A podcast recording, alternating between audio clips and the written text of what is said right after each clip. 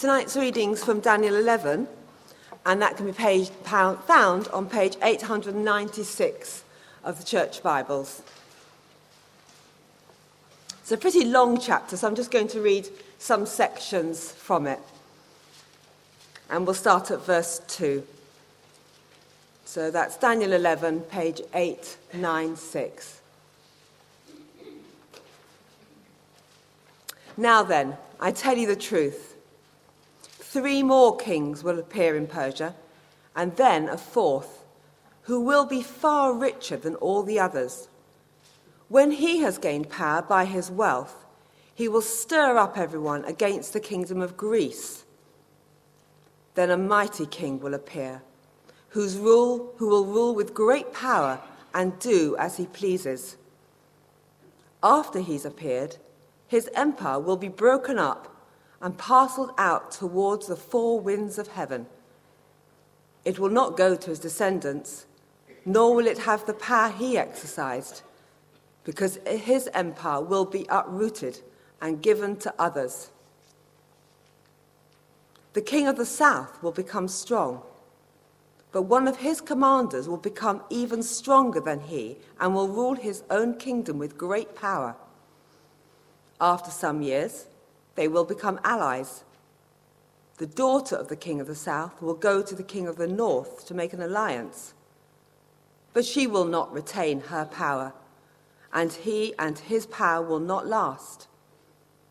In those days, she will be handed over, together with her royal escort and her father and the one who supported her. Verse 20. His successor will send out a tax collector to maintain the royal splendor. In a few years, however, he will be destroyed yet not in anger or in battle. He will be succeeded by a contemptible person who has not been given the honor of royalty. He will invade the kingdom when his people feel secure, and he will seize it through intrigue. Then an overwhelming army will be swept away before him. Both it and a prince of the covenant will be destroyed. Verse 29.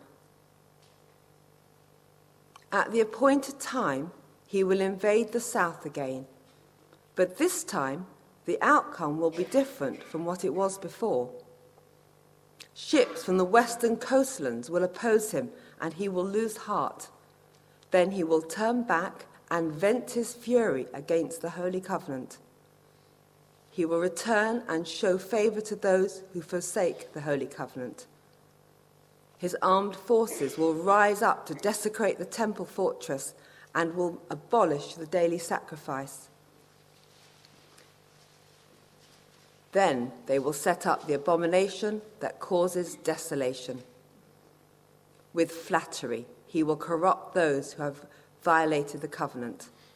But the people who know their God will firmly resist him. Verse 36. The king will do as he pleases. He will exalt and magnify himself above every god and will say unheard of things against the God of gods. He will be successful until the time of wrath is completed, for what has been determined must take place. He will show no regard for the gods of his fathers or for the one desired by women, nor will he regard any god but will exalt himself above them all. Verse 45 He will pitch his royal tents between the seas at the beautiful holy mountain. Yet he will come to his end, and no one will help him.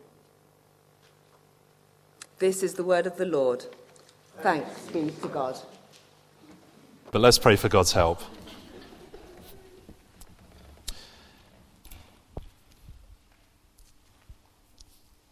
Nebuchadnezzar said this earlier in Daniel his, about God His dominion is an eternal dominion. His kingdom endures for, from generation to generation. He does as he pleases with the powers of heaven and the peoples of earth. No one can hold back his hand or say to him, What have you done? Father, those words are difficult words for us, finite human beings, to, to confess, to say, but they are comfortable words, Father, because we know that you reign and you do as you please. And so, Father, we ask for your help now as we come to this chapter. Please, Father, help us to understand what it says. And please, Father, help us to see its comfort. And we ask for your help in that by your Spirit's work. In Jesus' name. Amen. Well, Daniel chapter 11, and that's on page 896. I forgot to say, if you could keep a, if you could turn to Matthew 24 now, um, we're going to go there a couple of times during the sermon, and um, it'd be helpful to get a bit of paper in Matthew 24 uh, at the start. If someone could shout out a page number when they're there. 993. Great, thank you.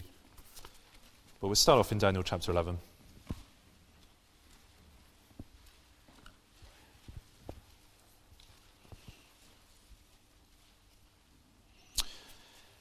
Do you ever experience a kind of disconnect between what we believe about God and the experience of day to day life?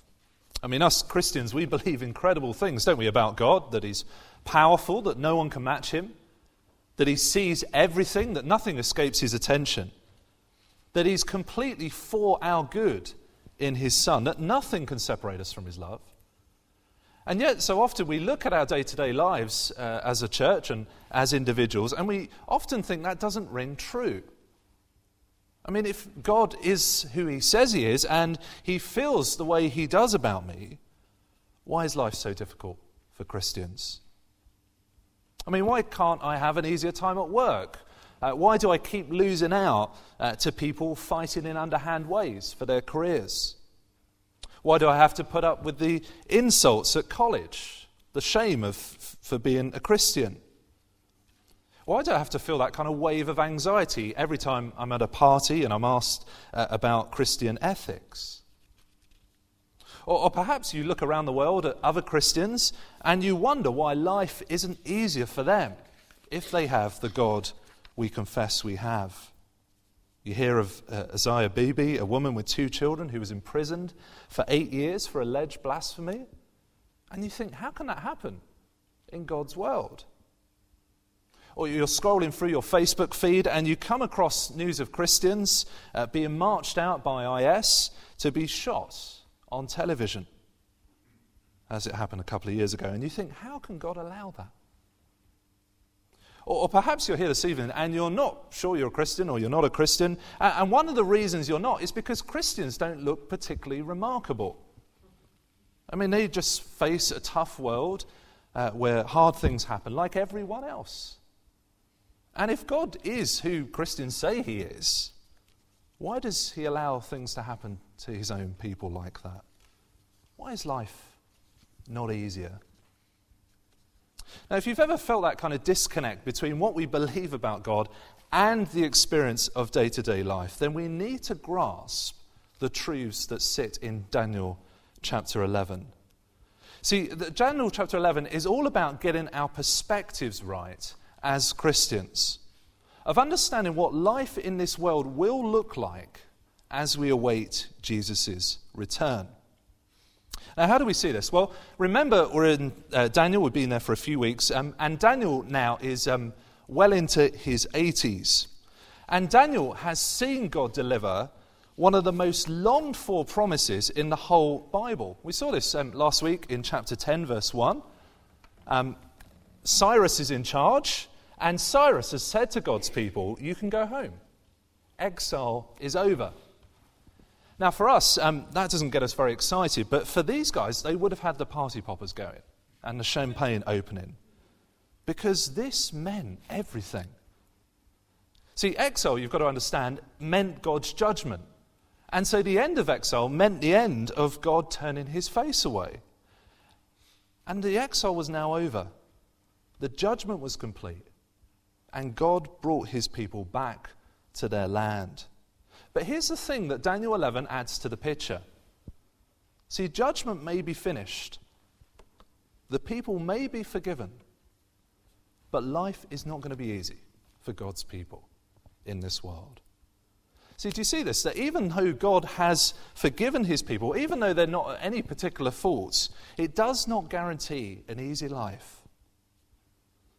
And Daniel 11 shows us that as Christians, if we're to stick with God when trouble comes, then we need to Im- immunize ourselves with three truths that this chapter teaches. Surprise, surprise, there's three points, and um, I do think this chapter splits into three. Um, you'll see them on your handout. These are the three truths I think we need to get in place if we're to stick with things when trouble comes. First of all, we need to see that chaos doesn't equal anarchy. Secondly, that persecution doesn't equal abandonment. And thirdly, success doesn't equal victory. Now, what do we mean by those statements? Well, first of all, let's look at um, verses 1 to 19. We're going to see that chaos is the experience in this world. See, in these verses, um, Daniel is given a movie preview of 350 years' worth of history. And one thing comes through very clearly in these verses, which is that life is not going to be easy. Now, I'm afraid I'm going to give you a, a, helicopter ride this evening rather than a tour through the city because there are so many details here that if you'd like to go home tonight, I'm uh, not going to be able to cover them all in detail. But what's um, helpful to kind of navigate us on our helicopter ride is to understand that it starts with 11 verse 3. At least the action does. 11 verse 3 describes Alexander the Great, but it's what comes after him that gets the airtime. Look at 11 verse 3 and see what follows Alexander. Then a mighty king will appear, that's Alexander the Great, who will rule with great power and do as he pleases. After he has appeared, his empire will be broken up and parceled out towards the four winds of heaven. It will not go to his descendants, nor will it have the power he exercised, because his empire will be rooted up and given to others. See, We've heard this over the weeks. So Alexander the Great, I think he conquered the known world by the age of 33. I've crossed that now, and that's not happened for me, so I'm uh, living with disappointment. But um, instead, uh, if you're not 33, you've still got a chance, guys at the back there. Um, and instead of a, a, son stepping into his shoes, as, as would normally happen, his empire was divided by four generals. And two of those four generals led empires that were hugely powerful. And throughout these sections, it's like a boxing match. We see two of those generals fighting against one another. One's called the King of the North, and one's called the King of the South. And it's talking about these um, two areas here um, the Seleucid Empire in the north and the Ptolemaic Empire in the south. They're the two empires these generals led. Now, if that's confusing, don't worry, but um, I do want you to spot what's in the middle here. So that's, sorry, all the colours have blended together. Um, that, the Ptolemaic ends about there, and the Seleucid ends about there as well, and that's all kind of desert. Um, can you see what's in the middle? Anyone read that? You've got your glasses on? Yeah, Jerusalem. Yeah. It's right where God's people have just returned. So Daniel's showing us that for the next three and a half centuries, God's people are going to be at the crossroads of these two superpowers, and neither one is going to win. See, at one stage, it looks like the south are dominant. 11 verse 5 says this the king of the south will become strong. But one of his uh, commanders will become even stronger, and he will rule his own kingdom with great power. But then years later, the power kind of tips over to the north. 11 verse 15. Then the king of the north will come up and build siege ramps and will capture a fortified city. Then the forces of the south will be powerless to resist. Do you see the point? One gets powerful, fights the other. The other one gets powerful, fights the other. The other one gets powerful. See, see reading this chapter, it's, it's a bit like looking at the Premier League in fast forward. Imagine you could get the whole kind of Premier League table. I'm sure someone's done this, I didn't bother looking. But you could imagine you got that and compressed it into like a 10 second video. What would you see? You'd see teams go up, teams go down. Teams like Manchester City appear from nowhere and rise to the top. Teams like Blackburn, remember those, uh, start at the top and fall out altogether. Teams moving up and down, around and around. Teams like United staying around uh, fourth and fifth for the last few years, uh, to some of our frustration. Um, you would see that it kind of looks like chaos, doesn't it? Teams just going up and down. No one wins the Premier League in the end. And it's similar with these two empires. But instead, they're not kicking footballs, but they're brandishing swords and bows. And the matches aren't taking place on the television in a stadium far, far away, but they're in the backyard of God's people. See, Daniel's told all this, I think, to show us that exile, the end of exile, is not the end of struggling. See, nations will rise and fall, and it will feel like chaos. Now, I was looking at this chapter and I thought, so what? Uh, why are we told that there will be chaos? Why uh, are we told that nations will rise and fall? But then I noticed and I remembered that Daniel was being told this before the event. Remember chapter 10 last week? Andrew took us through it very clearly.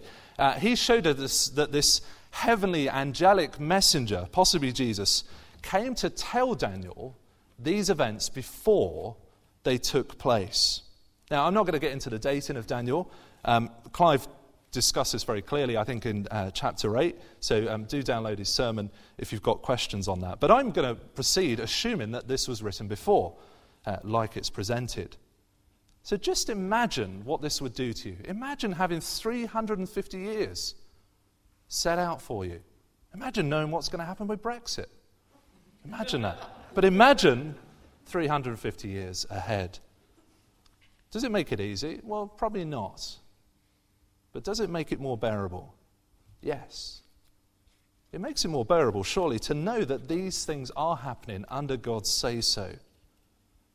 See, what might feel like chaos and disorder is not anarchy. See, God is controlling these kings, He is holding the lead. See, as Christians, we mustn't confuse chaos with anarchy. We mustn't think that because our lives look chaotic, that God is somehow out of control. No, God rules. Now, um, if you've got your finger in Matthew 24, well done. Uh, you're going to now get your reward because you can turn there very quickly. Um, because I want to see in Matthew 24, but Matthew, don't leave Daniel 11, keep a finger in there as well. But Matthew um, takes these truths from Daniel 11 and um, Jesus applies them to believers now. And have a look at what he says in verse 6.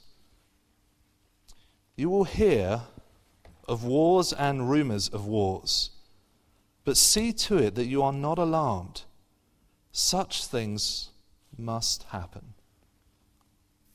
See, a lot of what happens in our world is really difficult to understand, isn't it? We have a very limited perspective on things. We can speculate, but we don't, on the whole, know why powers rise and fall. We don't know what the future holds. We don't even know what next week holds, let alone 350 years into the future. But we do know that we need not be alarmed because there is one who does know. Whatever happens in our world, whatever suffering comes, whatever dark turn our lives take, it is not chaos. God is on the throne. Now, how can that be true if, um, when it comes to God's people suffering directly, remember I mentioned the IS example and Asia Bibi. Is God really in charge when his own people are targeted? Well, secondly, in verses uh, 20 to 35, please do turn back to Daniel chapter 11. Um, we see here a prediction, a terrifying prediction, that persecution is coming. See, um, when you look at the events of this chapter, you'll see on the timeline below, I've given you uh, an outline. Um, have a look right at the bottom. You'll see that when you look at the events of this chapter, it's very interesting because um, the first 19 verses cover 350 years. But the next 20 verses, 15 verses, 35 minus 20, 15, um, covers less than 11 years. It's incredible, isn't it? Uh, 11 years. Why is that? Well, it's because of what happens in those 11 years. Now, the person you need to know about here is um, this guy called Antiochus Epiphanes. We heard about him a couple of weeks ago. I know he's not a household name, but he is if you're Jewish, because he carried out some of the most horrific persecution ever carried out on the Jewish people. Now, you may have heard um, this story before, but Antiochus came to invade Egypt uh, which is called the South, in 11 verse 29. And uh, he'd done this before, but um, this time the Romans were there waiting. And uh, a Roman general went out to meet Antiochus with a letter from Rome telling him, Get out, or you'll face war with Rome. But what he did was very clever. Um, he got a vine leaf out, uh, a vine branch, and drew a circle around Antiochus. He drew a line in the sand. Apparently, that's where that comes from. And uh, he said, You have to decide. You can't phone a friend. You have to decide before you step out of that circle. And Antiochus decided to leave with his tail between his legs. But he got revenge for that humiliation on his way back. And he used Israel as a punch bag to relieve his anger. Look at what he'll do in 11 verse 31. He says this His armed forces will rise up to desecrate the temple fortress and will abolish the daily sacrifice. Then they will set up the abomination that causes desolation. See, when Antiochus came to Jerusalem, it was horrific. He banned Jewish worship. The sacrifices had to cease. Circumcision was prohibited. Infants would be hung if they received the sign. He put a death sentence on everyone who held a Bible. But it didn't stop there. He constructed a statue to Zeus in the temple and sacrificed a pig, an unclean animal, on the altar. It's what Daniel calls, calls the abomination that causes desolation.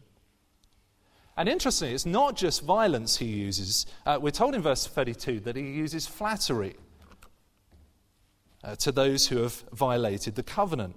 See, Antiochus knows that if you want to turn people away from God and get them on side, you don't just kind of squeeze them with violence, but you seduce them with the promise of an easier life. Come over, don't worry about all the God stuff. Don't risk death and isolation. Be part of my cultural movement. Be progressive, you might say. And many, we're told, won't be able to stand the pressure. But here's the thing remember when Daniel was being told this. It's before the event. See, God's people are told so they won't be fooled when it happens. There's a German theologian called um, Helmut uh, Thielicke. Um, it's a really um, interesting name, and uh, I can't really pronounce it properly. I'm sorry if you're German, and I've made a mess of that. But um, uh, he's a, an absolute legend. He, um, he was a, one of the group of Christians that stood up to Hitler uh, during World, uh, at the beginning of World War II. And uh, he writes in one of his books that he was um, uh, one of the few people in the German nation to actually read Mein Kampf. And because of that, he could see who Hitler was. He could see that he had a few screws loose. And because of that, he was kind of immunized, he says, against Hitler as he was rising to power. He could see who he really was. And it's similar here. God warns his people that persecution will come so they won't be surprised. So they won't be lured into siding with the enemy. And Jesus says something similar to Christians in Matthew 24, verse 9. Back in Matthew 24, he says this, verse 9.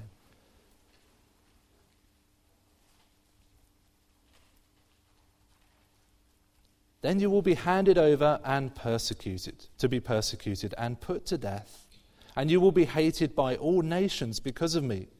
At that time, many will turn away from the faith and betray and hate each other.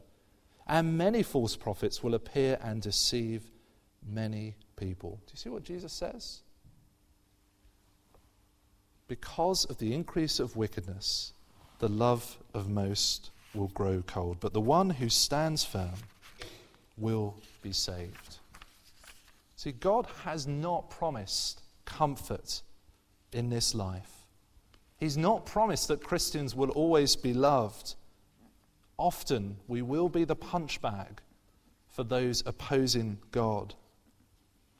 It's easy, isn't it, to do a kind of primary school theology, to, to kind of think that if God says He loves me, that my life should go well, that people should like me.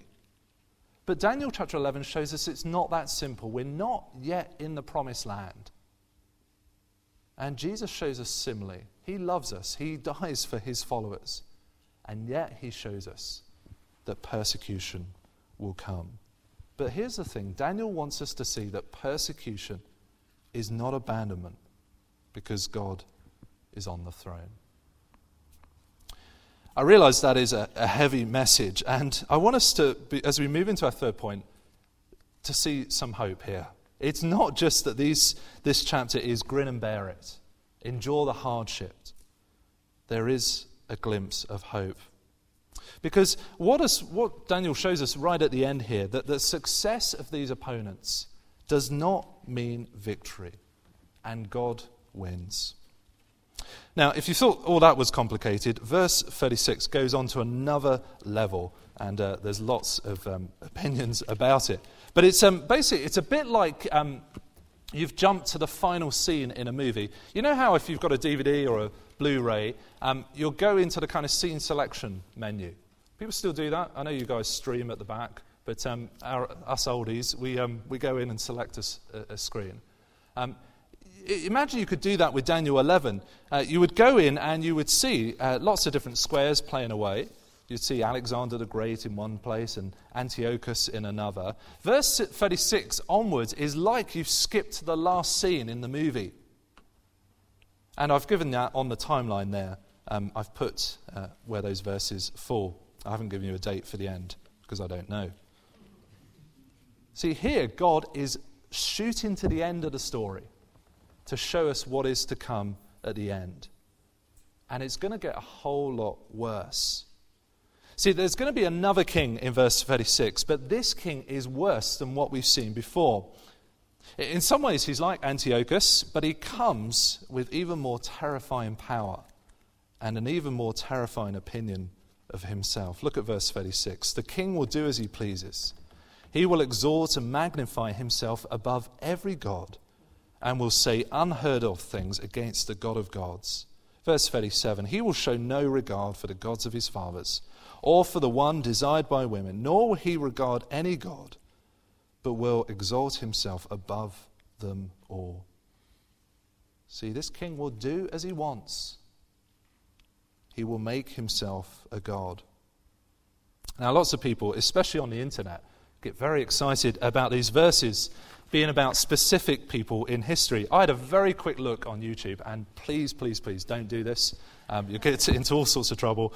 But um, they'll be telling you, uh, I kid you not, that this prophecy is about the Pope, Hitler, uh, Mikhail Gorbachev, or get this, the United Nations, uh, apparently, is the final one. But believe it or not, the internet, I'm sorry to break this to you, isn't always right. And in fact, um, I think those people on YouTube have got, could have saved a lot of time if they read the New Testament and saw how the New Testament takes these verses. Because when you look at the New Testament, you realize that actually this isn't predicting just one king like the United Nations or uh, Gorbachev, but it's a pattern of God's uh, of leaders who oppose God's people. Now, just to show you that, just very quickly, um, you see this in 1 John. 1 John writes this uh, Dear children, this is the last hour. And as you have heard that the Antichrist is coming, even now many Antichrists have come. Do you see what he says? Not just one figure, but many have come against God's people. It's a bit like if you call someone a Judas. You're not saying that Judas has kind of come back or anything like that. You're saying that someone fulfills the characteristics of Judas, they fit his type. And it's similar here. Daniel predicts that leaders will rise up who will be like this king, who will make themselves rivals to God and have no ri- regard for God's people. Now, if that's too much and that's kind of fried your brain, please come back in here because the main thing I want us to see is what happens to this king in verse 45. Look at what happens to him. He will pitch his royal tents between the seas at the beautiful holy mountain Yet he will come to his end, and no one will help him.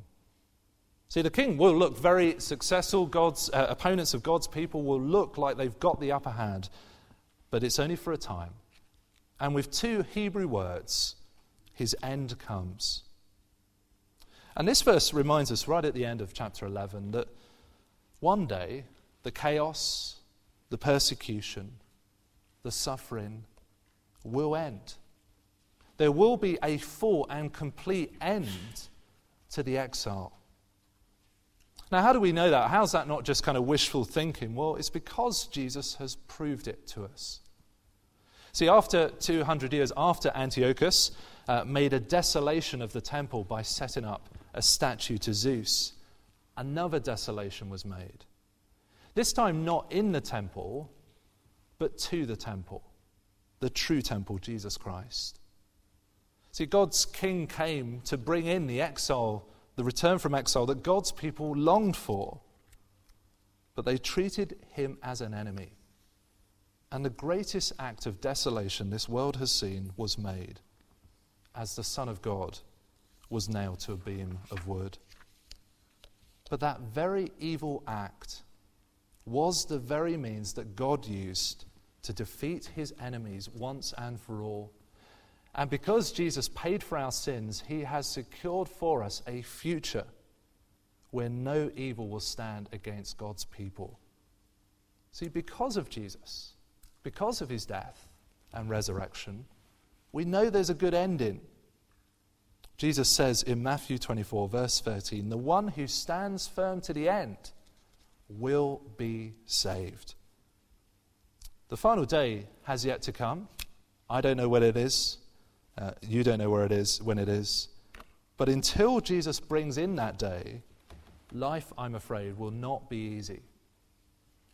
But the message of Daniel 11 is keep going. There will be chaos, there will be opposition, but there will be an end. There will be an end when God will wipe every tear from our eyes, and there will be no more death or mourning or crying or pain. I can't say what the future looks like for Christians in this country. It's anyone's guess. And I certainly can't predict what it would look like for each of us. But I can say with certainty that because of the cross of Christ, it will not be forever. And the one who stands firm to the end will be saved. Let's pray.